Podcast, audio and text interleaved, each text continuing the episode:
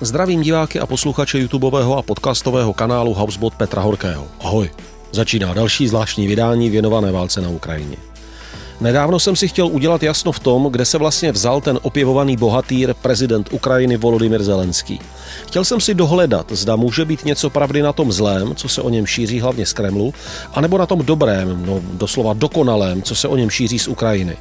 A chtěl jsem si najít, kde je mezi tím domělým padouchem anebo bezchybným hrdinou skutečný člověk.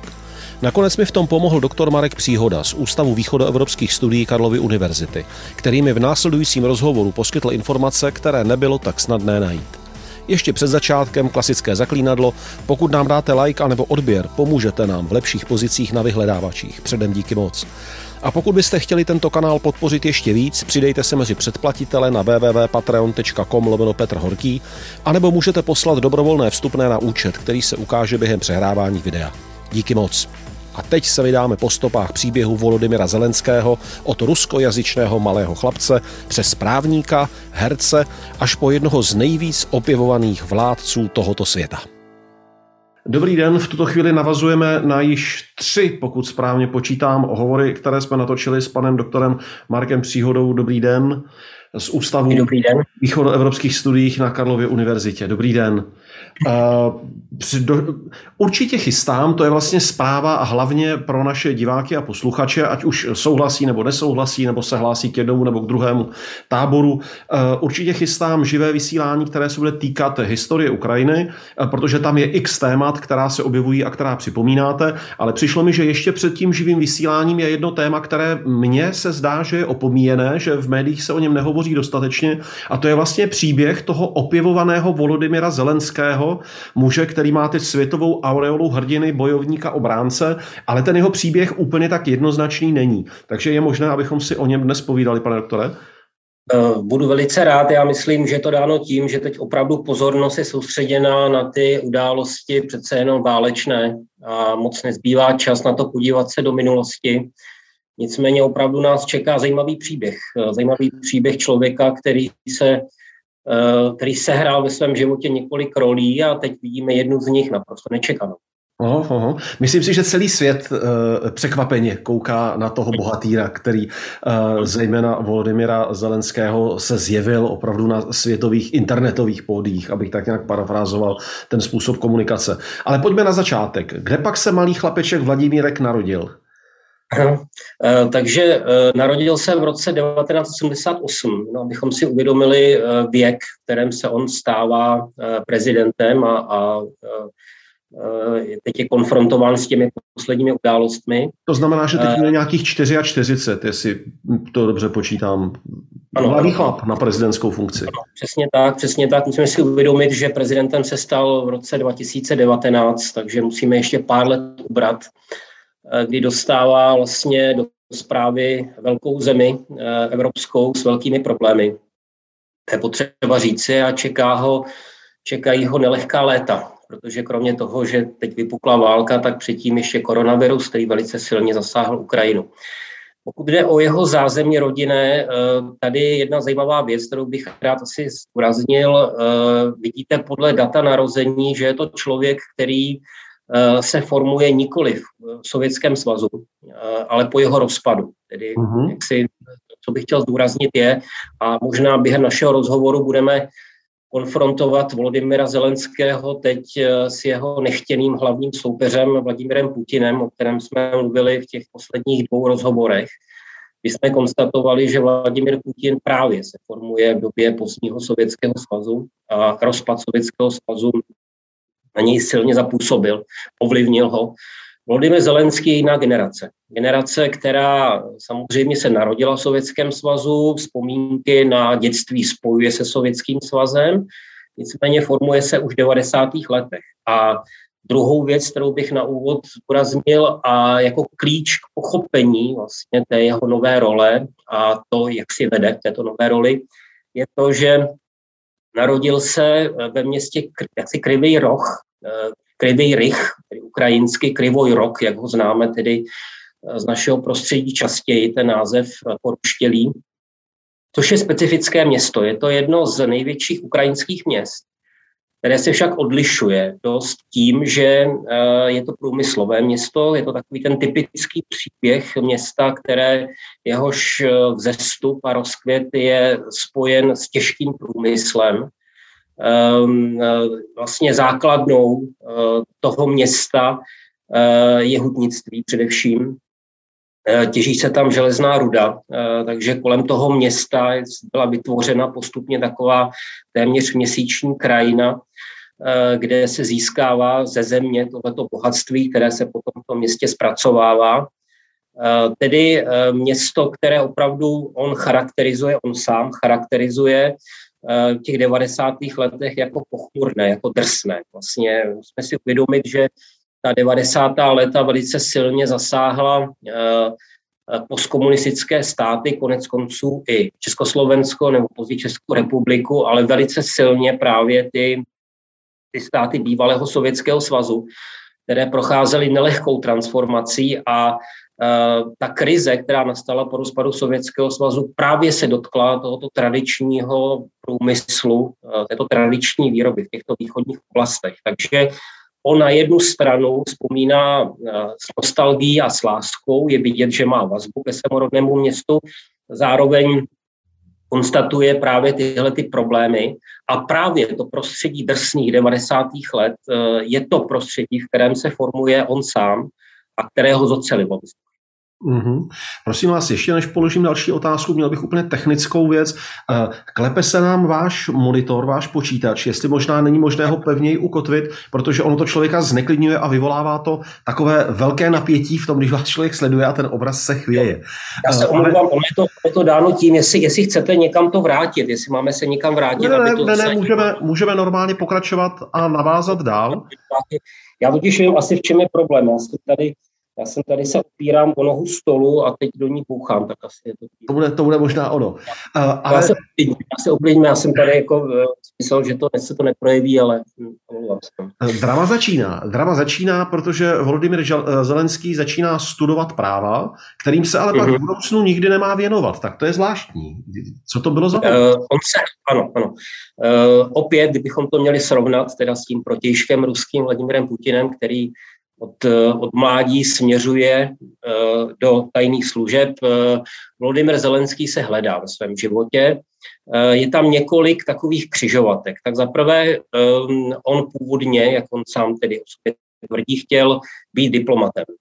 Snil o prestižním institutu, který má zkrátku GIMO, který na tom posovětském prostoru je značkou kvality je to Moskevský státní institut mezinárodních vztahů. Eh, tam on směřoval eh, právě s ohledem na tyhle ty plány, tak studuje intenzivně angličtinu, což teď se mu hodí samozřejmě. A nakonec to dopadlo jinak, zvolil dráhu studia práv, nicméně už nikdy od konce školní docházky v sobě objevuje právě herecké vlohy, říká, že nějak cítil už od dětství a úspěch právě, který zažil eh, eh, na tomto poli, ho přesvědčil nebo vedl ho k tomu, že se potom věnuje právě té dráze herecké. Takže on vystudoval práva, toužil potom stát se diplomatem, ale jestli to byly večírky, jestli to byl veselý uh, uh, herecký, umělecký život, to, to se můžeme jenom dohadovat. Zkrátka nakonec se rozhodl, že tady vlastně opustí tu myšlenku toho diplomata a opravdu se naplno vrhl tedy do audiovizuální tvorby. Vlastně tu uh, dráhu diplomata opustil už předtím, pak tedy začal studovat ta práva, která ukončil. Nicméně tam bych zúraznil jeden moment důležitý v jeho životě. Když byl v 11. třídě, tak eh, zažil mimořádný úspěch. Abych vysvětlil, na posovětském prostoru je taková líheň talentů, eh, televizní projekt, fenomén, který má zkrátku KVN. Eh, kdybychom to měli rozkodovat nějak v češtině, tak by to znělo asi jako klub veselých a vynalézavých. Eh, je to vlastně princip souboje mezi různými tedy eh, jaksi týmy, eh, kteří, které soupeří prostě mezi sebou. Ehm, právě ta klíčová slova veselých a vynalézavých, tedy mají pobavit porotu a publikum. A on sám potom bude vzpomínat, myslím, Volodymyr Zelenský, na to, že opravdu to je fenomenální úspěch, když někdo z Ukrajiny, a navíc ještě z takového města, jako je Krivý Rych, vlastně uspěje. Takže to myslím, že byl impuls, že opravdu je to něco, co, kde se může uplatnit a jak jsem říkal, on nějak eh, ta, ty vlohy baviče, komika cítil už od dětství, takže tento úspěch se potkal s něčím, co v něm bylo, eh, opouští, opouští dráhu, opouští dráhu tedy právnickou, která ani nezačala a plně, naplno se začíná věnovat právě show businessu a nejenom tedy herectví, eh, ale zároveň i podnikání a musíme říct si velice úspěšné podnikání. Eh, asi co je potřeba zmínit, eh, když chceme pochopit formování a zázemí Vladimira Zelenského, jeho rodinu. Kdybychom vzali jeho rodiče, tak jsou takový typiční představitelé něčeho, co bychom řekli sovětská technická inteligence.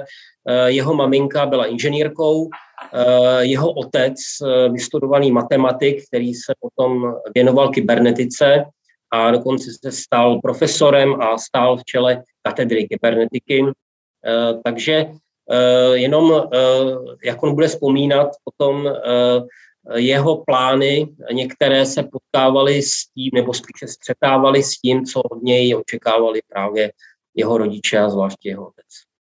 Eh, nesmírně zajímavé, víte, snažím se v tom dekodovat, kde by mohly být různé náznaky. Tak říkám si, jestli třeba to kybernetické uvažování otce eh, mu mohlo umožnit uvažovat strategicky a pragmaticky dlouhodobě dopředu. Nějaký jako uh, algoritmus uh, ve svých krocích, jestli třeba mohl nacházet. 90. léta, uh, říkám si, jestli třeba to mohlo být, jak byla taková ta divoká éra různých privatizací a nástupu těch různých oligarchů, jestli to nemohlo znamenat, že vlastně přečetl i tenhle ten mechanismus. Je to moc divoké pouštět se do takovýchto dohadů?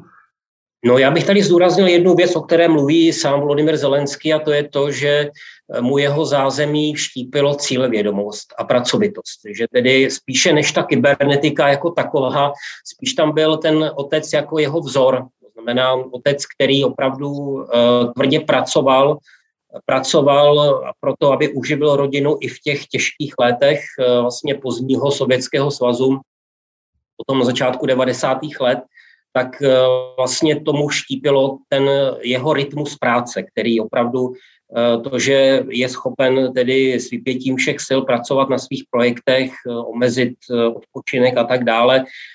To myslím, že teď opravdu, abychom pochopili jeho fungování dnes, tedy v těch stížených podmínkách, jeho, jeho vytrvalost, myslím, že tam jsou někde ty kořeny a když bych se teď chtěl zaměřit na tu jeho v úvozovkách komedianskou kariéru, kterou mu předhazují mnozí jeho oponenti, mně přijde úžasné, že on uh, se velmi proslavil, pokud vím, v adaptaci něčeho, jako je u nás Stardance, jako když hvězdy tančí. A, a že vlastně poslední velká show nebo velký seriál, kterému se věnoval před svojí prezidentskou kandidaturou, byl satirický seriál, ve kterém on hrál prezidenta. Je to tak? Ano, ano. Ano, přesně tak. Já bych možná pár slov na vysvětlenou, protože mezi seriálem a tím, eh, co zmiňujete, přece jenom je ještě uh, řada let uh, jeho úspěšné umělecké kariéry, tak jenom my jsme skončili u uh, toho fenomenu uh, KVN, s kterým on se potom rozchází a snaží se emancipovat. A jeho emancipace má podobu založení úspěšného, potom vele úspěšného projektu, které se jmenuje Studio eh, Kvartál 95. Eh, ten název eh, pochází od čtvrtě, kde v prvém rohu, kde se narodil ten kvartál 95.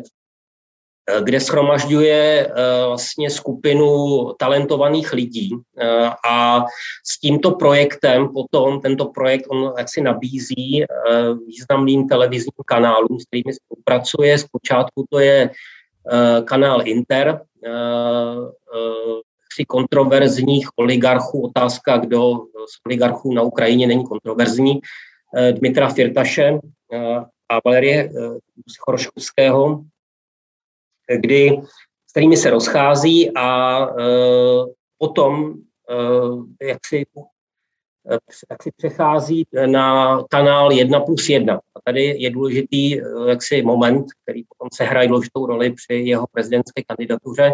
Tento kanál patří oligarchovi Ihoru Kolomojskému, kterým, s kterým potom úspěšně řadu let bude spolupracovat a který ho podpořil i při jeho rozhodnutí kandidovat na prezidenta.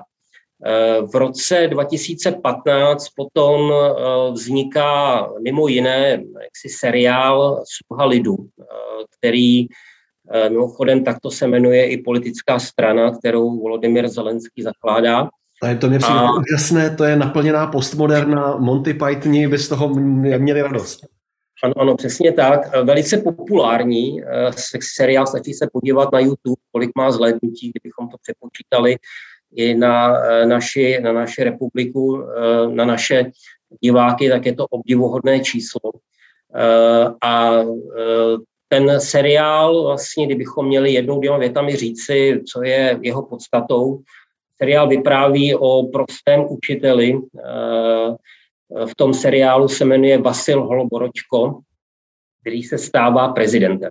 A je tam jeden pozoruhodný moment, na který jsem si nedávno vzpomněl, právě o kterém mluvil Volodymyr Zelenský v takovém rozsáhlém rozhovoru ještě předtím, než oznámil vůbec svoji prezidentskou kandidaturu. Totiž eh, tam je princip ten, že eh, z poměrně takového eh, skromného, měkkého člověka se stává jakoby tvrdý, tvrdý muž, tvrdý vůdce, tedy představitel země. Když byl na to dotazován, tak vlastně říkal, že tohle jako nemusí prodělávat, pokud by se stal prezidentem, protože se tím jaksi drsným, tvrdým mužem už stal, už během tedy předchozích let svého života. A pochopitelně ten, ta filmová postava dělá samé dobré věci. Znamená věci, které by si jistě přáli obyvatele Ukrajiny. A to, co je pozoruhodné, je to, že třetí řada tohoto seriálu Eh, byla, byla promítána těsně vlastně před těmi prezidentskými volbami. Znamená, a ta třetí řada obsahuje přímé narážky potom na reálie současné ukrajinské a samozřejmě postavy se jmenují jinak, nicméně za nimi poznáte hlavní konkurenty Volodymyra Zelenského. To je úplně úžasné. Člověku eh, jako nemůže ujít taková ta paralela, jak ve Spojených státech eh, se stal prezidentem Ronald Reagan, který měl za sebou eh, herecká expoze ve westernech, kde tedy naplňoval možná pro některé takový ten americký ideál toho hmm. správného chlapa a dostal ho to mimo jiné, tedy samozřejmě na prezidentskou funkci. A zase tady u nás v té východní Evropě ten příběh toho ubohého, který vyrostl mezi eh, velkého, silného a spravedlivého, tak ten zase zafungoval na Ukrajině. Říkám si, že jakmile se v České republice objeví nějaký příliš, příliš úspěšný politický satirický sitcom, měl bych si začít dávat pozor na to, který z těch herců bude v příštích volbách kandidovat. Asi ty problémy třeba České republiky a Ukrajiny, nebo ta očekávání jsou asi odlišná, ale samozřejmě nelze to vyloučit. Jenom Eh, opravdu v těch výborných svých projevech po vypuknutí války, pokud eh, si to sledujeme, tak mimochodem Volodymyr Zelenský udělal skvělou narážku právě na Ronalda Reagana, eh, na jeho tedy minulost. Nemenoval sebe, ale bylo všem jasné, že, že v, tom, v tom výroku je dosazen svým způsobem on sám. Mm-hmm. Takže jenom jsem chtěl říci, že to umožnilo potom, aby si eh, ukrajinští voliči právě jak si projektovali své tužby do té postavy eh, eh, filmové a samozřejmě ta filmová postava, ten Vasil Holoboročko, se potom přenesl i na Volodymyra Zelenského. Mělo to některé takové veselé momenty, například to, že ta seriálová postava, ten prezident seriálový jezdí do úřadu na kole. Taková klasická scéna z toho seriálu a byla otázka zcela vážně míněná, zda tedy opravdu potom Volodymyr Zelenský po svém zvolení jak si přesedne uh, z automobilu na kolo. Tak samozřejmě nepřesedl, ale ta, taková ta očekávání, že jedno jest, tedy Volodymyr Zelenský a seriálová postava, myslím, že u řady voličů byla, a myslím si, že to Volodymyr Zelenský ani svým voličům moc nevyvracel. Takže byl to takový velký předvolební klip, ten seriál, který byl neobyčejně populární, znovu upozorňuji, tedy stačí se podívat na to, kolik měl nebo má zhlédnutí na internetu. A myslím si, že to byl jeden z argumentů eh, ke zvolení hlasování pro Volodymyra Zelenského.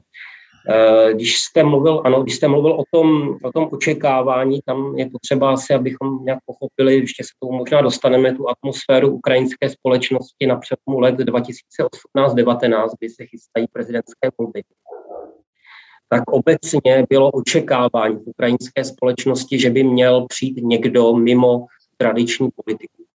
Bylo očekávání nové tváře. Mm-hmm. Dokonce je potřeba říci, že Volodymyr Zelenský nebyl jediným tím kandidátem, ještě než on se objevil, nebo než vůbec začal se spekulovat o jeho kandidatuře, takovým tím kandidátem číslo jedna právě z toho show businessu, který eh, není moc poznamenán v politice, když on v politice byl, byl Světoslav Karčuk, což je frontman skupiny Okeán Elzy, neobyčejně populární rokové skupiny, člověk, který je spojen s těmi eh, významnými historickými událostmi novodobé Ukrajiny, a to jak s oranžovou revolucí, tak především potom s tím druhým Majdanem, eh, událostmi přelomu let 2013-14. Takže opět někdo, kdo byl známý, sice, jak už jsem říkal, v politice byl, ale poměrně krátce a očekávalo se od něj, že bude kandidovat. Dokonce eh, byl takový eh, vzájemný souboj slovní mezi Zelenským a Vakarčukem, který jaksi Zelenskýho vyzýval na souboj a tak dále. Nakonec Vakarčuk šel jinou cestou, eh, na prezidenta nekandidoval a založil politickou stranu. Mhm. čímž vyklidil svým způsobem pole pro Volodymyra Zelenského, který se objevoval v průzkumech veřejného mínění. To je taková, takové specifikum ukrajinské, že se do průzkumu zařazují i lidé, kteří ještě neoznámili kandidaturu nebo dokonce, kteří ještě popírají a tak dál. A už někdy eh, řadu měsíců před těmi volbami samotnými on se objevoval jako jeden z vážných kandidátů. Máme tedy uh, muže, který vystudoval práva, to znamená, měl by normálně z pozice svého vzdělání se orientovat v logice, aspoň v základní logice fungování státního aparátu. Máme velmi cílevědomého muže, který umí kráčet za svým. Máme uh, muže, který je velice populární, dokonce díky té satirické uh, sérii, uh, tak přímo i v politickém kontextu. A máme tedy muže, který velmi dobře cítí veřejnost, velmi dobře vnímá svého diváka, svého respondenta, svého posluchače, potenciálně svého voliče. A musím dodat i poslední věc. Máme muže, který tedy je v kontaktu s některými oligarchy, protože prezidentská kampaně je drahá věc. A na tu i úspěšný televizní herec, herec nebo producent jen tak nenašetří. A dostáváme se tady těsně před ty volby. Jak byste z hmm. těchto ingrediencí umíchal začátek politické kariéry? Tak eh, především asi, asi, ano, ano, asi k tomu uh, ukrajinskému kontextu, uh, tedy téma oligarchů v politice a to, jak moc uh, se obejdete nebo neobejdete bez jejich podpory. Uh, na Ukrajině Bohužel, a to mnozí konstatují, že to je jeden z těch limitů toho demokratického systému ukrajinského, je to, že musíte mít nějaké krytí. Je to ze dvou důvodů podstatných. Za prvé, styl, jakým je vedena předvolební kampaň. Ještě před těmi volbami v roce 2019 taková ta tradiční kampaň spočívala v tom, že potřebujete mít přístup do médií, musíte mít volební klipy, musíte se objevovat v politických talk show, kterých je celá řada na Ukrajině, a e, musíte e, mít peníze na vedení e, volební kampaně, a to velké peníze, protože takový ten tradiční styl je to, že oblepíte e, zemi billboardy. E, to stojí, to stojí velké prostředky a pochopitelně to přesahuje možnosti jaksi běžného občana, i kdyby se snažil o sbírání prostředků od svých stoupenců a tak dále. Eh, to znamená, musíte mít někoho bohatého za sebou. Není to nic neobvyklého. Volby v roce 2019 v tomto tom smyslu se nijak nevymykají z eh, ukrajinského normálu. vždycky se spekulovalo, kolik poslanců a z kterých stran oligarchové kontrolují. Takovým tím zvláštním ještě jevem bylo to, že dokonce oligarchové nesázejí pouze na jednu politickou sílu, ale mají svůj kapitál vložený do několika osobností. Pokud jde o osobnost Ihora Kolomojského, kterého jsem zmiňoval, no. o kterém si budeme ještě mluvit, tak častokrát byl spojován právě s jiným, eh, s jiným politikem ukrajinským, eh, s veteránem ukrajinské politiky Julii Timošenkovou. Zdálo se, že to bude ten hlavní kandidát, eh, kterého on podpoří. Dokonce to vypadalo, že ty prezidentské volby, minimálně to druhé kolo se neobejde bez Julie Timošenkové, což je opravdu zkušená politička. Její kořeny politické sahají až do 90. let opět spojené s některé kontroverzní kauzy, ale je potřeba zdůraznit vězeň Janukovičova režimu. Prezident Janukovič, který byl prezidentem v roce 2010, o něm jsme mluvili eh, v našem povídání o Ukrajině docela podrobně. O té době eh, je to hlavní konkurent Viktora Janukoviče, který se ocitl ve vězení. Eh, takže teď má velké šance minimálně postoupit do druhého kola, pokud ne vůbec se stát, stát tedy prezidentkou. Čili um, podpora ze strany oligarchů není nic neobvyklého. To je uh, něco, co bylo běžné. Uh, oligarchové kontrolují uh, celé poslanecké skupiny uh, a pochopitelně snaží tímto způsobem si zabezpečit uh, svoje majetky tím, že mají vliv v politice tohle v ukrajinské politice přichází právě v těch divokých 90. letech, kdy ty eh, poměrně lehce nebo obtížně, to je otázka, na schromážděné majetky, oni se snaží nějakým způsobem zabezpečit eh, proti politickým výkyvům a pochopitelně v jistém okamžiku je napadlo, že nejlepší je eh, mít své koně přímo v politice. To znamená buď to ostně vstoupit do politiky, anebo mít tedy uh, lidi v politice, kteří budou lobovat jejich zájmy. Opravdu nic nového pod sluncem. A já bych řekl v případě Volodymyra Zelenského, abych přímo uvěděl eh, jak si na vaši nelehkou otázku, je to, že osobně si myslím, že v tomto případě se potkala nějaká běžná praxe eh, ukrajinské politiky, to znamená oligarcha, eh, v tomto případě Ihor Kolomojský, hledá někoho, koho by podpořil, kdo by byl tedy perspektivním kandidátem, skrze kterého by mohl uplatňovat svůj vliv.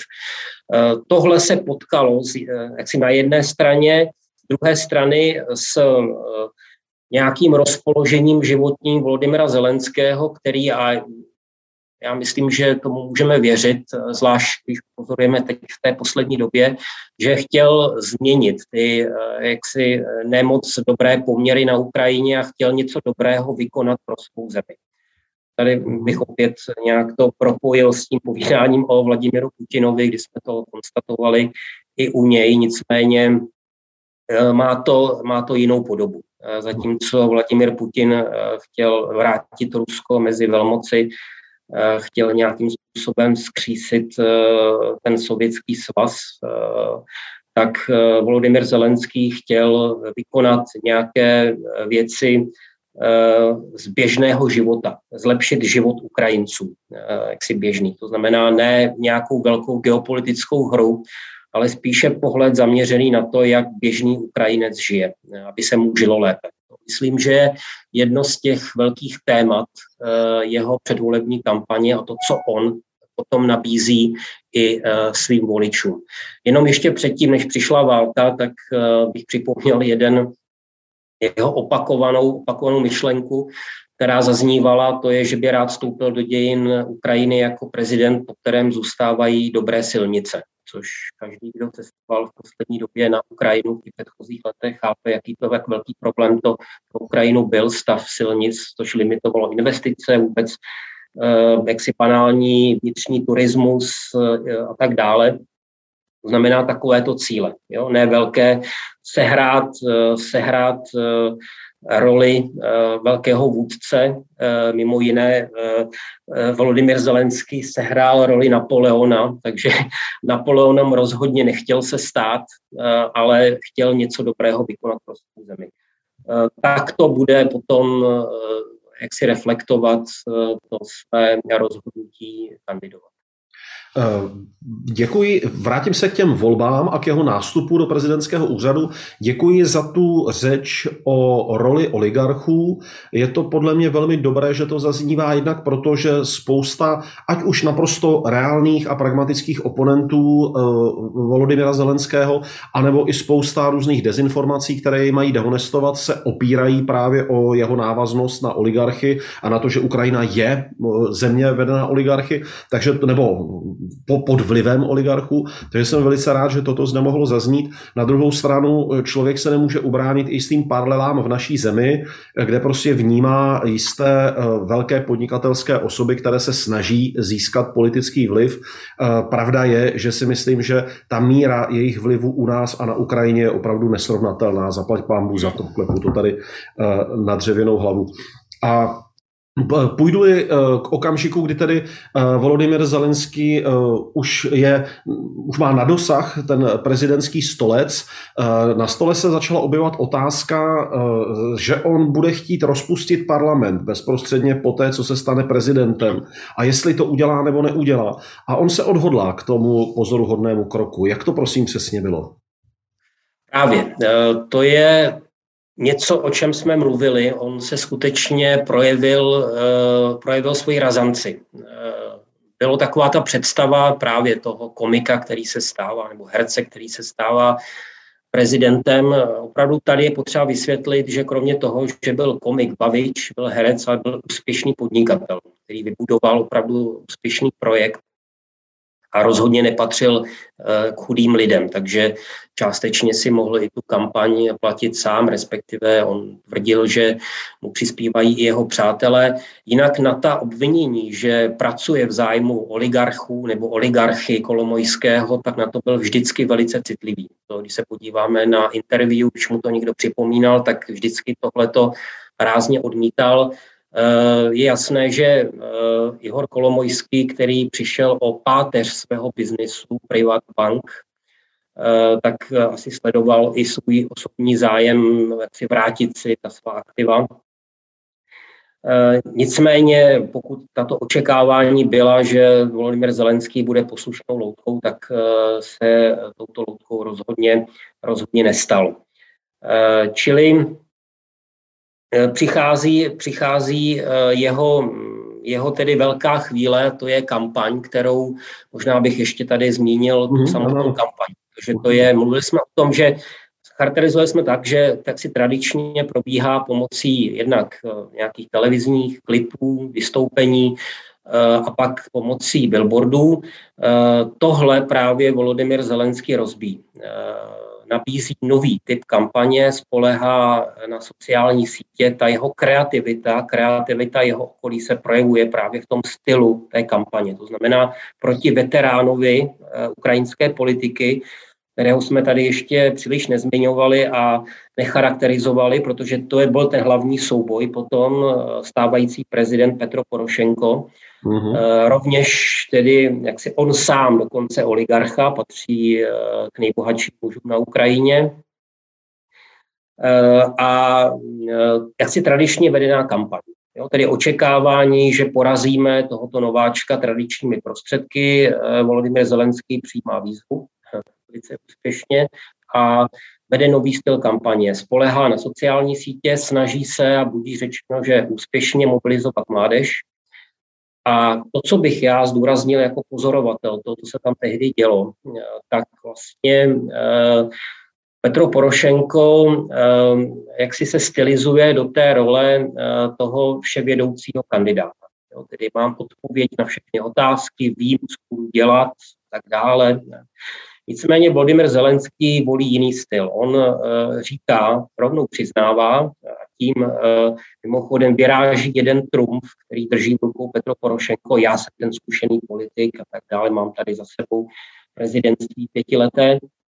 Vladimir Zelenský říká, já vstupuji do politiky nově, uh, což v očích mnoha voličů ukrajinských je obrovská výhoda, že vůbec nebyl v politice. A za druhé, já řadu věcí nevím.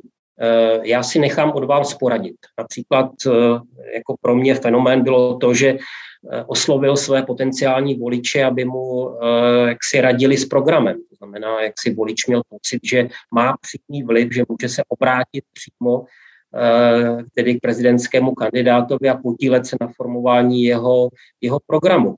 A druhá věc, kterou říkal, já řadu věcí nevím, ale mám tady nějaký tým zkušených lidí, kteří rovněž nejsou nějak spojeni s předchozí politikou, ale uh, jsou specialisty ve své oblasti. Já pamatuji na těsně před volbami, kdy on představoval ten svůj tým a nechal je mluvit. Znamená, ta představa toho, eh, toho člověka, který eh, vše ví, odpoví vám na jakoukoliv otázku. Na druhé straně člověk, který vlastně vám svým způsobem jak si nabízí, abyste promítli do něj svá očekávání. Jo? Já myslím, že tady to byl velice dobrý tah, že ukrajinská společnost už byla unavená jo? Z, těch, eh, z těch kandidátů, kteří, kteří vědí vše a mají na všechno odpověď. Jo? To znamená, tohle byl důležitý moment podle mě a e, ten tým, jak ho představil těsně před těmi volbami, tak působil si mladě, e, věkový průměr až na výjimky byl velice nízký a zajímavě. Jo, lidé, kteří měli za sebou třeba zkušenost e, s nekomerční sférou nebo měli vzdělání na západě, znali jazyky, takže vlastně slibovali Volodymyr Zelenský, že pokud nevím já, ví moje okolí, bude vědět. Ano, ano. Mm-hmm. A pojďme tedy teď, jestli mohu poprosit, eh, do toho okamžiku eh, nástupu do funkce a ukázky své razance, kdy rozpouští parlament, což si myslím, že to byl právě ten první signál, kterým všem těm, ať už v zahraničí nebo na Ukrajině, očekávali, že to bude takový ten šašek, který je rád, že si sáhne na pozlátko velkého politického světa a jinak bude poslouchat, co mu kdo řekne. Takže takový chlapík se tam opravdu neobjevil. Eh, já myslím, že to byl logický krok zdůvodněný dvěma věcmi. Eh, za prvé musíme si uvědomit, jak vypadaly nálady nebo vztah vlastně k té politické elitě před zvolení Volodymyra Zelenského. Drtivá většina ukrajinských občanů v průzkumech dlouhodobě se vyjadřovala, že země se neubírá správným směrem. Téměř na nule, téměř na nule byla popularita právě parlamentu Eh, klesala popularita Petra Porošenka, to znamená, byla tam obecní nedůvěra v jakékoliv státní instituty.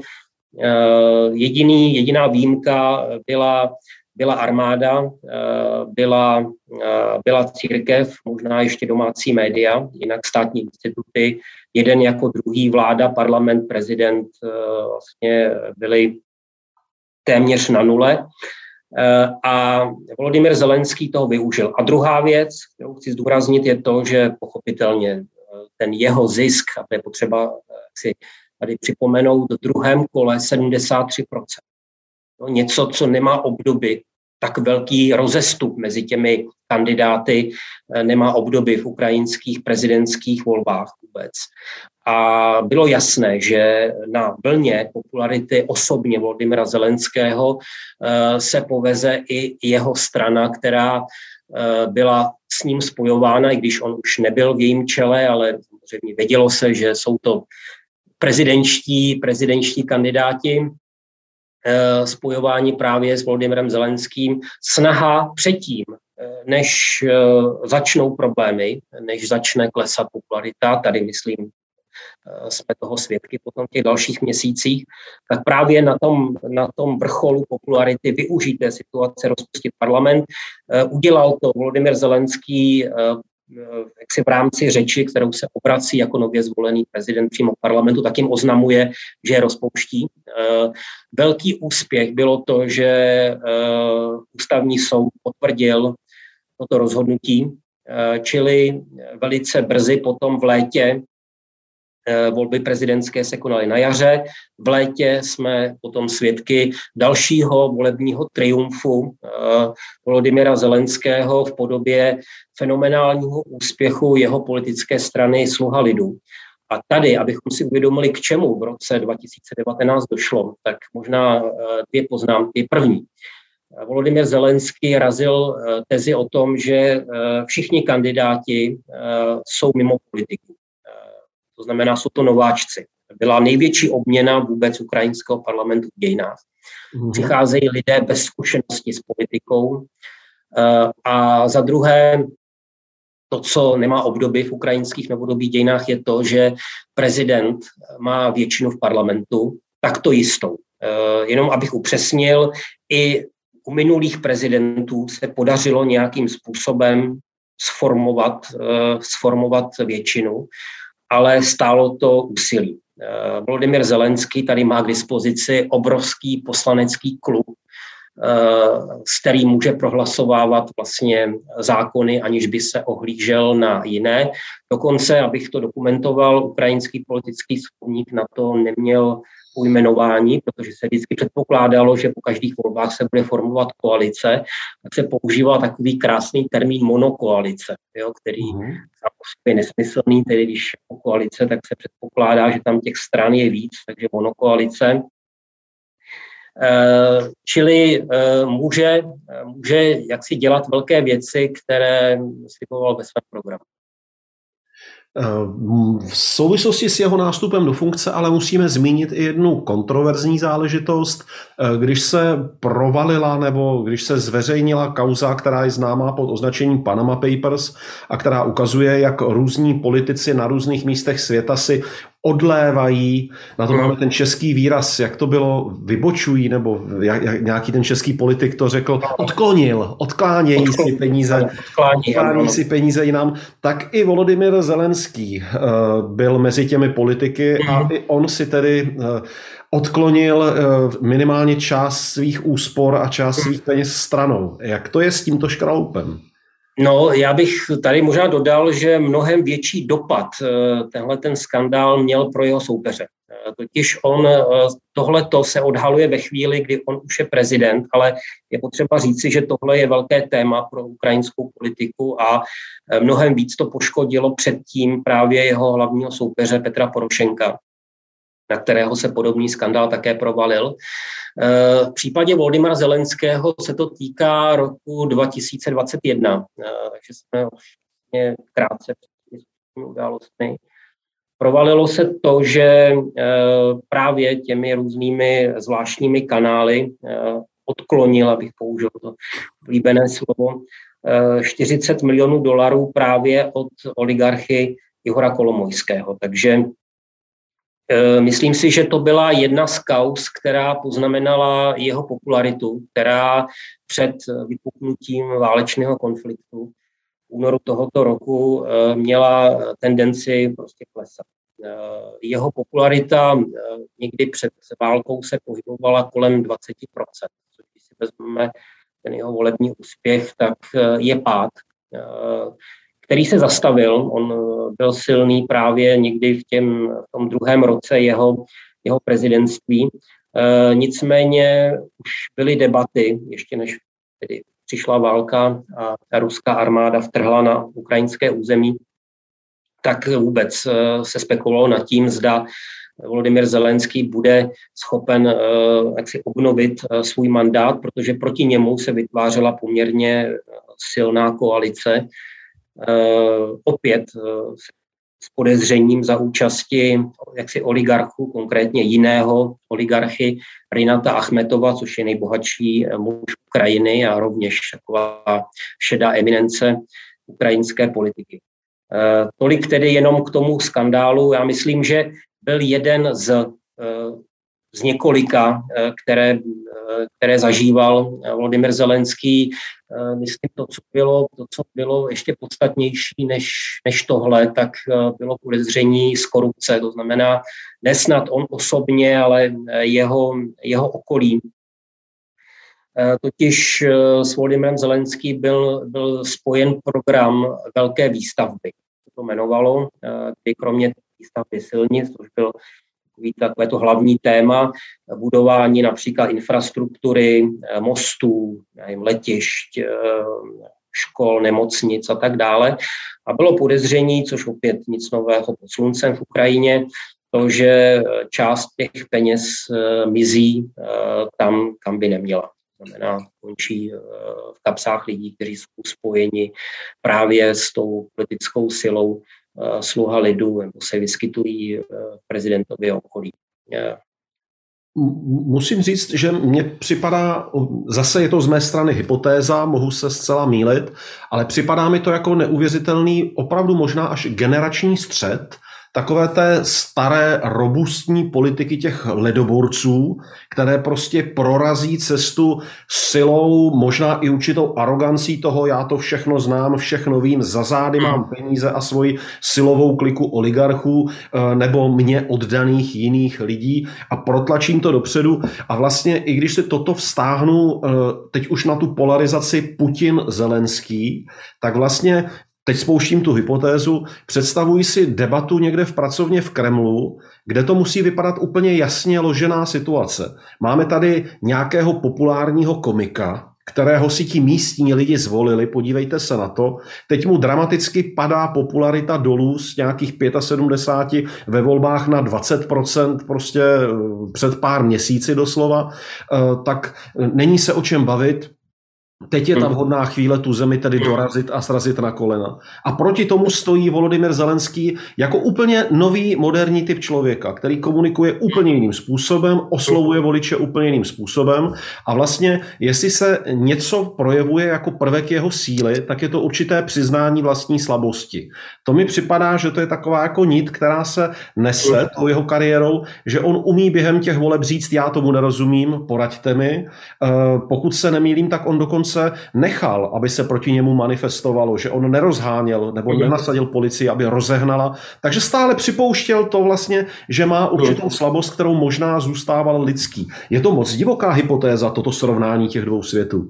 Eh, myslím, že určitě ne. Já bych možná se vyjádřil k tomu, eh, k tomu vztahu, eh, řekněme, jaksi Kremlu k samotnému Zelenskému. On dostal od sdělovacích prostředků státních ruských eh, dobu hájení. On, eh, když, když jsem sledoval, jak informují ruské státní sdělovací prostředky o jeho zvolení, tak tam byla jistá očekávání, daná tím, že tou negativní figurou, krajně negativní právě součástí té vozovká chunty, která přišla k moci po Majdanu, byl Petro Porošenko.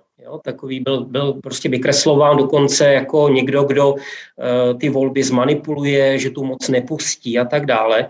A tady je jedna událost, která, myslím, vstoupí do dějin politické kultury minimálně na tom posovětském prostoru, totiž uh, právě uh, v zájmu vyhnout se nějakým těm tradičním tradičním formám volební kampaně, tak Volodymyr Zelenský přišel s nápadem v době kampaně s nápadem veřejné debaty, ne debaty někde ve studiu, ale veřejné debaty na stadionu.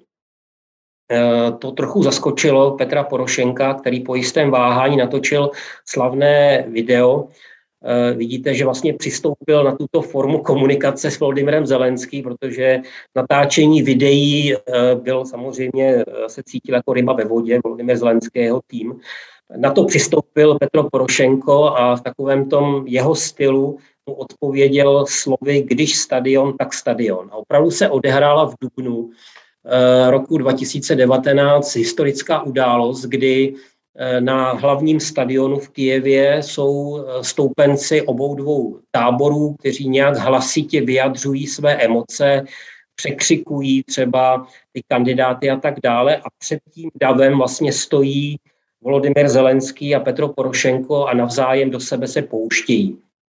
Eh, je to, je to něco, co muselo, myslím, zapůsobit i na diváky v Rusku, protože si představte, že před vámi budují uh, vlastně ten obraz nějaké, nějaké téměř fašistické chunty, která uh, sprhla uh, zákonného legitimního prezidenta a teď najednou si uzurpuje moc a najednou představitel, hlavní představitel této chunty čelí skutečně jaksi, jaksi ponižování, protože Volodymyr Zelenský využil tuhle tu šanci naplno. Je otázka, kdo tu debatu vyhrál, ale opět se jaksi potvrdilo schopnost Volodymyra Zelenského nějak jaksi zapůsobit, uh, zapůsobit na dáfa, uh, být kreativní v tom smyslu.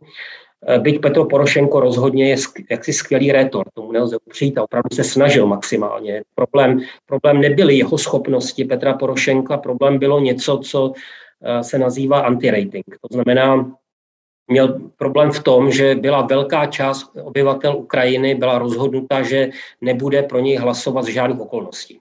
Eh, to hmm. byla obrovská výhoda Volodymyra Zelenského, který právě získává tyhle ty voliče, kteří a v tom druhém kole se to jasně projevilo tím poměrem tři čtvrtiny voličů pro Zelenského, jedna čtvrtina zhruba pro Petra Porošenka. Eh, čili tenhle ten obraz vlastně zůstal v paměti, aspoň mě, teda z té předvolební kampaně, jo, toho stadionu, kdy navzájem se ti dva překřikují, navíc na ně křičí jejich stoupenci. Eh, vlastně na Ukrajině není možný eh, kult osobnosti, jo, který vidíme teď budovaný musíme říci, u poměrně velké části ruské společnosti, v souvislosti tedy eh, s politikou Vladimira Putina, s jeho osobou. Něco takového si těžko umí představit na Ukrajině. Jo? Ta moc není sakralizovaná na Ukrajině. Uh-huh. Jo? To znamená, ještě předtím, než vypukla válka, tak jsme byli svědky toho, že například demonstranti eh, přišli vyjádřit svůj nesouhlas se Zelenským přímo před prezidentský palác, dokonce tam počmárali eh, dveře eh, toho prezidentského paláce ve vládní čtvrti v Kijevě. Eh, mimochodem to se stalo jedním z takových symbolů těch protestů proti Zelenskému. A vlastně demonstrace nebyla rozehnána, nikdo neskončil, nikdo neskončil na dlouhé roky ve vězení a tak dále. A mimochodem Volodymyr Zelenský sám tohleto ve svém jednom ve svých projevů, teď už válečných, zmínil, když porovnával politickou kulturu na Ukrajině a v Rusku, tak právě zmiňoval to, že ještě před válkou proti němu lidé demonstrovali a demonstrace nebyly jaksi rozháněny. Já myslím, že kdyby se o to někdo na Ukrajině i pokusil, tak riskuje velké problémy, protože eh, lidé jaksi na Ukrajině, demonstranti rozhodně se nenechají eh, být eh, a odvážet se někam na služebny, kde potom jsou tvrdě vyslýcháni nebo Eh, čelí nějakému násilí. To myslím, že by, že by ukrajinská společnost nebyla schopna zkousnout. Konec konců i ten druhý Majdan, jak si roznětkou bylo zmlácení studentů. Ono se ukazuje, že ten ukrajinský eh, člověk je vůbec tuhý mnohem víc asi, než se zdá eh, mnoha lidem zvenku, nebo než se zdálo. Je to zosobněno jak hrdinstvím bojovníků a obránců, jak vlastně i jako fun, podle mě celkem fungujícím mechanismem eh, těch humanitárních evakuací žen a dětí a že vlastně o tom rozdělení rodin na bojujícího muže a pokud možno zachráněné, přemístěné ženy a děti, to je vlastně eh, symbol dávných časů, který jako by v dnešní době už byl zapomenutý. Ten eh, silný hmm. sentiment k vlastní zemi a jít za ní bojovat. Hmm který další, samozřejmě tady stělesňuje Volodymyr Zelenský, patrně opravdu si myslím je na místě tomu říct, že hraje další svoji roli, že přijal tu roli toho hrdiny, opravdu zjevil v politice prvek hrdinství a toho politika, který není řízen pragmatickou volbou, ano, přijmu nabídku, odjedu do exilu do Spojených států, jak nabízel prezident Joe Biden, ale naopak převléknu se do vojenského, budu tady, eh, stanu se tváří, symbolem toho odporu, i když na něj a na jeho rodinu je vypsaná odměna, jak opravdu na nějakého psance. Eh, hmm. Jak, jak uchopit tady tuhle tu situaci politik versus v uvozovkách politický herec, eh, hrající brilantně roli toho národního hrdiny? Já myslím, že klíčem je i to, o čem jsme mluvili. Třeba pro mě osobně, řeknu svůj názor, to, jak vystupuje Volodymyr Zelenský, pro mě je a není překvapení. E, opravdu tady, myslím, pro ten obraz Volodymyra Zelenského bylo důležité to oceňování, které bylo ze strany Ruska pochopitelně ve chvíli, kdy se změní ty sympatie na antipatie, tak právě všechny možné hříchy s ním spojované, taková ta dehonestace právě jako komika, který někde, někde se předváděl, e, jak takový člověk může být vůbec prezident a tak dále. Konec konců to vidíme i v reakcích od, od, od obyčejných Rusů, když reagují na Volodymyra Zelenského. Já si nemyslím, že by snad jako většina Rusů považovala Volodymyra Zelenského za nacistu nebo fašistu, ale takové to podceňování, vysmívání, jo, že jako, podívejte se, jako vy máte prezidenta, tak opravdu to, že to, jak se hrál tu roli dobře teď, toho, který sjednocuje, sjednocuje národ, Eh, ta jeho odvaha eh, je částečně překvapením, ale jako není překvapením, pokud se podíváme na to jeho zázemí. Opravdu já bych zdůraznil to, co on sám ještě předtím, než vůbec netušil, že nějaká válka přijde. Naopak, on byl zvolen s mandátem míru, eh, kdy řešit, řešit vše klidnou cestou. Tomu možná se ještě vrátím, k tomu, k tomu mm. tématu míru a těch dalších kandidátů. To je potřeba taky možná jak si vysvětlit pro naše diváky, ale opravdu to formování eh, v těch 90. letech, eh, ta schopnost nějakým způsobem se prosadit eh, v silné konkurenci, vzpomeňme si na to, jak on potom bude zmiňovat, že podívejte se, jo, my jsme tady jako chlapci z Krivého rohu, jsme to všem ukázali, všem jsme to natřeli, zvítězili jsme k ostatními. Opravdu to, že byl schopen tvrdě pracovat a opravdu abychom především zdůraznili a znovu se vracím k té své myšlence, jako jedna role je tedy někde jako komik nebo herec, ale opravdu jako úspěšný manažer, jo, který musel vybudovat skutečně od počátku, od počátku vele úspěšný projekt, který zbohatnul díky eh, svému, svému talentu. Eh, jak si na rozdíl od jiných na Ukrajině, eh, ne nějakými zvláštními zvláštními způsoby rozkrádání majetku a tak dále, skutečně svou tvrdou prací. Jo. To znamená, no. Eh, jak si, jak si pro okolní svět možná ten obraz právě toho komika, to, že Mimochodem i u nás potom, když eh, přišlo téma Volodymyra Zelenského, tak jedna z prvních věcí, která se zmiňovala právě to vítězství ve Stardance, což je nějaká dávná minulost a je to jedna z mnoha epizod jo, jeho, jeho života, tak najednou nám jakoby, jakoby uh, měla vysvětlit, kdo je vlastně Volodymyr Zelenský. Tak já spíš, abych řekl, zajímavost. Ale ještě k tomu míru je potřeba říct. Že... Promiňte, ještě já se omlouvám. Eh, já jsem moc rád, že se k tomu vracíte, k tomu mandátu míru a je dobré se toho dotknout, protože vlastně myslím, že to je několik dnů zpátky, kdy na Ukrajině právě byla pozastavena činnost pro ruským stranám, ale na druhou stranu Volodymyr Zelenský přece je eh, relativně proruský kandidát, nebo on nebyl žádný rusoběc. Jestli tímto směrem míříte, tak budu velice rád, když to okomentujete. Ano, to rozhodně ne. Já bych možná opět to rozdělil na dvě věci. Za prvé řešení otázky Krymu a řešení války na východě Ukrajiny. Eh, jenom připomínám, my teď používáme slovo válka, ale eh, pro Ukrajinu ta válka nezačíná 24. února 2022, ale začíná už na počátku roku 2014 okupací Krymu a událostmi na Donbase. Čili Volodymyr Zelenský přichází s tezí o mírovém řešení. Tady bych rád eh, řekl jednu podstatnou věc. Nikdo, nikdo z těch prezidentských kandidátů nesliboval válku. Eh, všichni byli vlastně kandidáti míru. Mm-hmm. Otázka byla, eh, jak si, jak si na vysvětlenou pro naše, pro naše diváky, jakým způsobem se ta situace vyřeší. Všichni tvrdili, že musíme především jednat. To znamená, řešení není na válečném poli, ale na poli diplomacie. Eh, rozdíl, když to teď stáhnu, nebudu zmiňovat jiné neúspěšné kandidáty, stáhnu to na ten hlavní souboj eh, Petro Porošenko a Volodymyr Zelenský.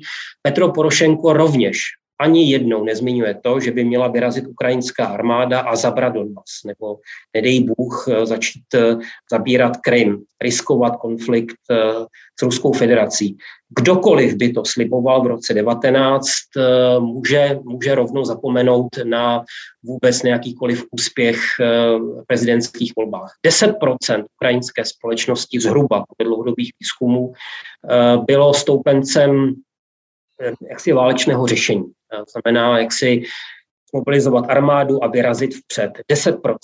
To znamená, ten zbytek byl pro různé varianty mírového řešení. Rozdíl podstatný v tom, jakým způsobem. Petro Porošenko eh, akcentoval eh, spojenectví se západními partnery a tlak na Rusko. To znamená být tvrdý, tlačit na Rusko a tlačit na Rusko s pomocí západních partnerů.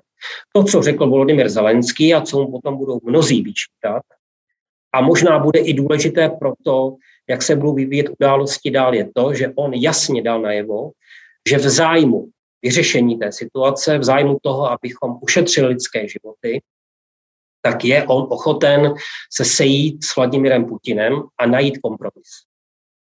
Eh, to chtělo jistou míru odvahy, protože po té, co tento výrok padl, tak eh, se na něj obrátili, proti němu obrátili ti stoupenci právě těch razantnějších řešení. Upozorňuji, neválečných, ale razantnějších řešení. To znamená, nebudeme přece s, s Putinem jednat, eh, prostě Rusko má být dotlačeno k nějakým kompromisům, jednání nejsou možná.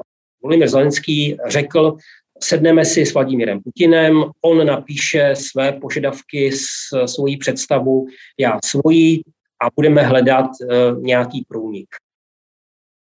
To vše zdůvodňoval tím, že chce, uh, chce, aby se Ukrajina rozvíjela úspěšně, aby skončila ta nejistota a především, aby se ušetřily lidské životy.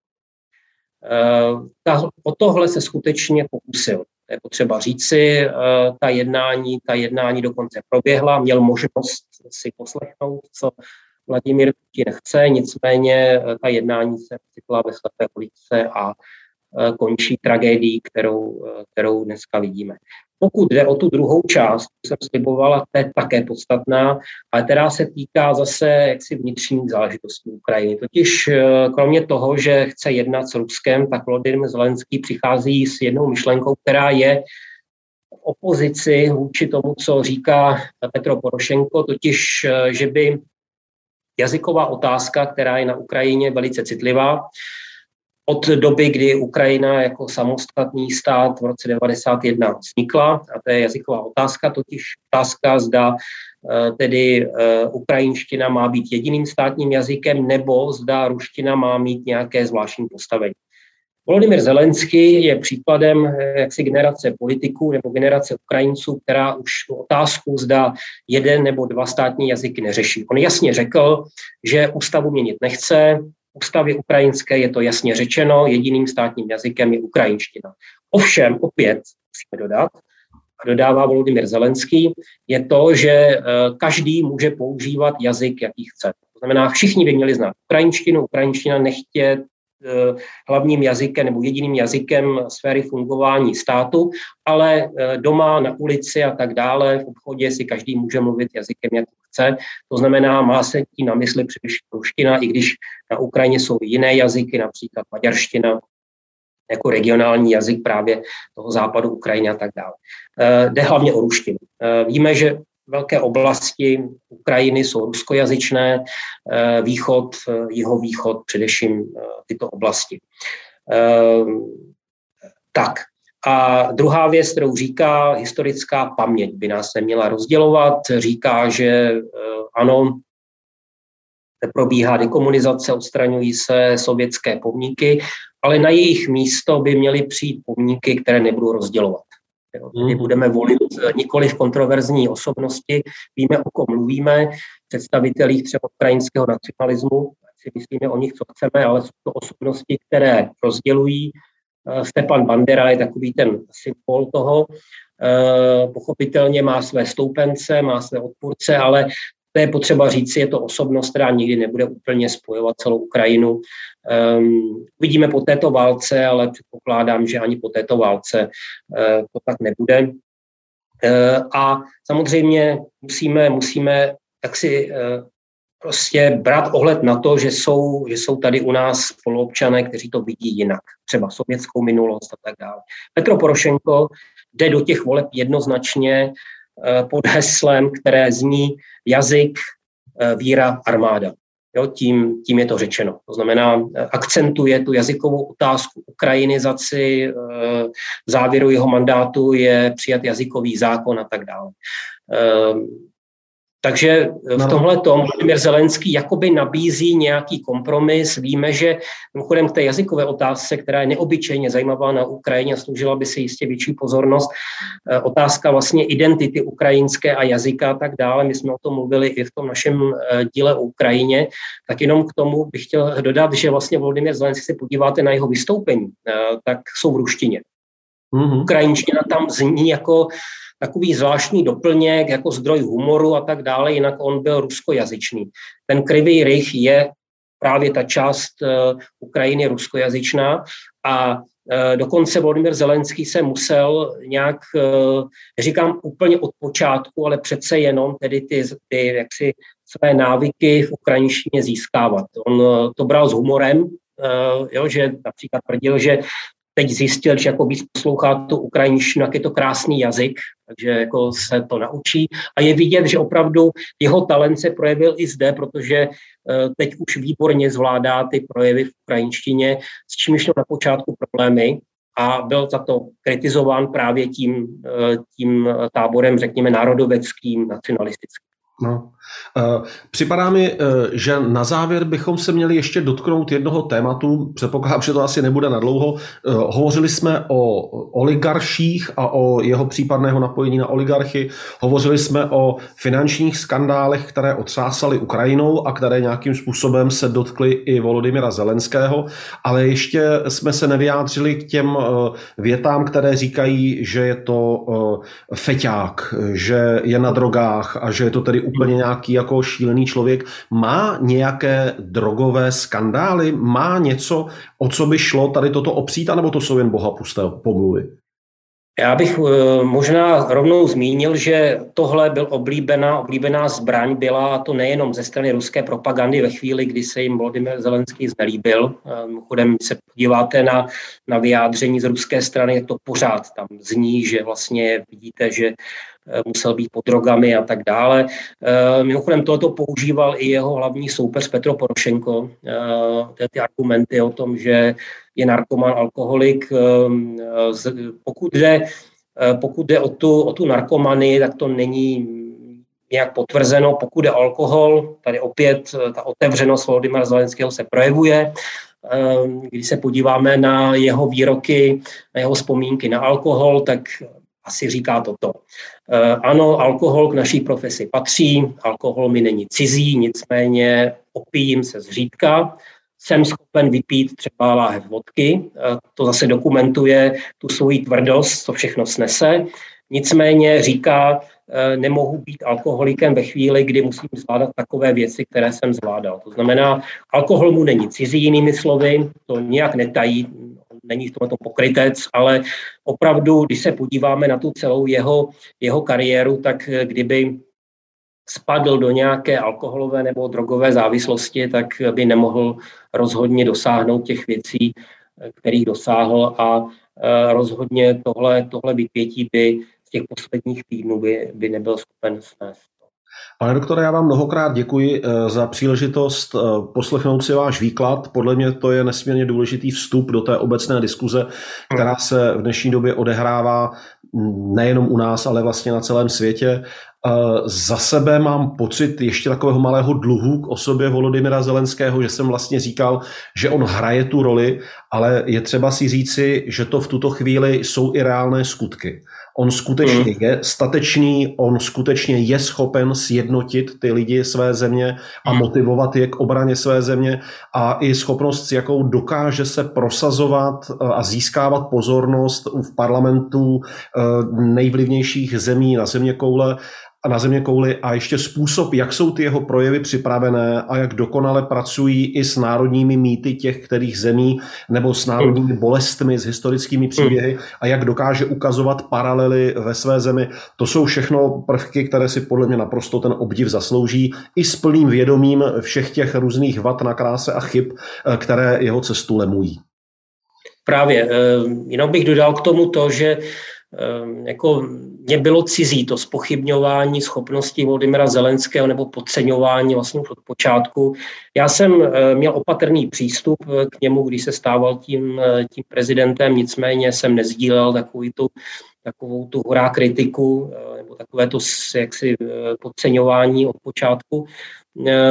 Tady u jednoho důležitého momentu pro mě osobně, totiž eh, na co hrál jeho protikandidát Petro Porošenko. Hlavně eh, to byla jeho autorita za hranicemi. Jo? Tedy, že jak někdo jako Volodymyr Zelenský bude jednat s velkými státníky, jak bude reprezentovat Ukrajinu.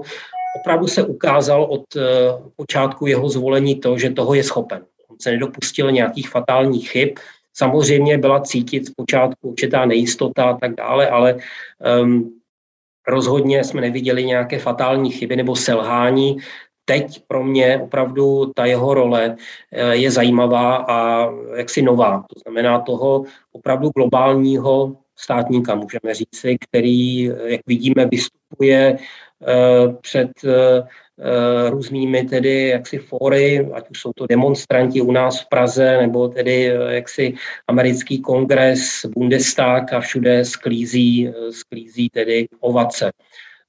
Tohle, myslím, jako je zajímavý bez pochyby historický příběh a když se ptáme na ten odkaz, já bych rád možná na závěr jako bonus svým způsobem, abych opravdu vzpomněl si na jeho slova vlastní ještě předtím, když vůbec netušil, co ho čeká. Vůbec ještě, když ještě přemýšlel nad tím, jestli se stane tím kandidátem, tak řekl eh, slavná slova, eh, když říkal, že eh, když pokud by se stal prezidentem, tak vztah Ukrajinců k němu bude mít tři fáze.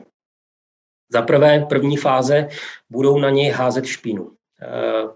Druhá fáze začnou si ho vážit. A třetí fáze budou plakat až bude odcházet. To, myslím, je geniální výrok.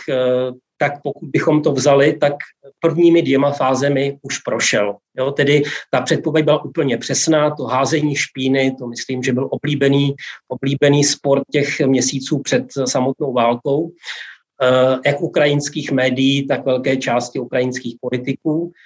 Teď jsme v té druhé fázi, bez pochyby, tedy to že začínají lidé si ho vážit. Vidíme průzkumy, dokonce ve válečné době na Ukrajině probíhají sociologické průzkumy. Vidíme, jak ta křivka padající popularity se zlomila, teď je kolem 90%. A třetí fázi uvidíme. Já doufám, že fáze nenastane jaksi brzy, odcházení, ale opravdu jak zajímavá, zajímavá předpověď. A druhá věc, ještě k tomu odkazu, eh, totiž když se ho Eh, ptal novinář eh, Gordon na eh, jaksi na pomníky, které by třeba eventuálně mohly, mohly stát po Ukrajině, tak on sám se opět ve svém stylu vyjádřil, že by se nehrad na ně díval, na své vlastní pomníky, ale přece jenom, že by byl rád, kdyby v jeho rodném městě třeba nějaká malá ulice byla, byla pojmenována jeho jménem.